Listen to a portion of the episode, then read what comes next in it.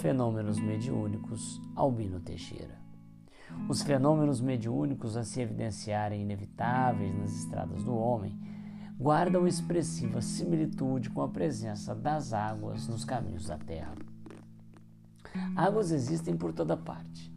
Possuímos-las cristalinas em fontes recamadas de areia, pesadas de barro nos rios que desgastam o solo, tisnadas na sarjeta em que rolam depois da chuva, lodacendas no charco, furtadas de represas, concentradas em lagoas infectas, amargas em poços largados no esquecimento, semi-envenenadas nos esgotos de lama.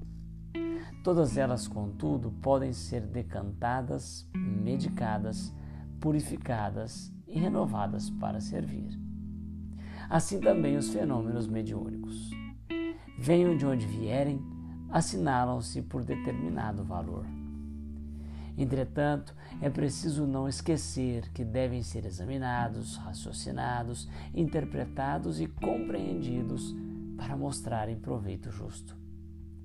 Para eles e junto deles, todos nós temos a doutrina espírita por filtro de tratamento.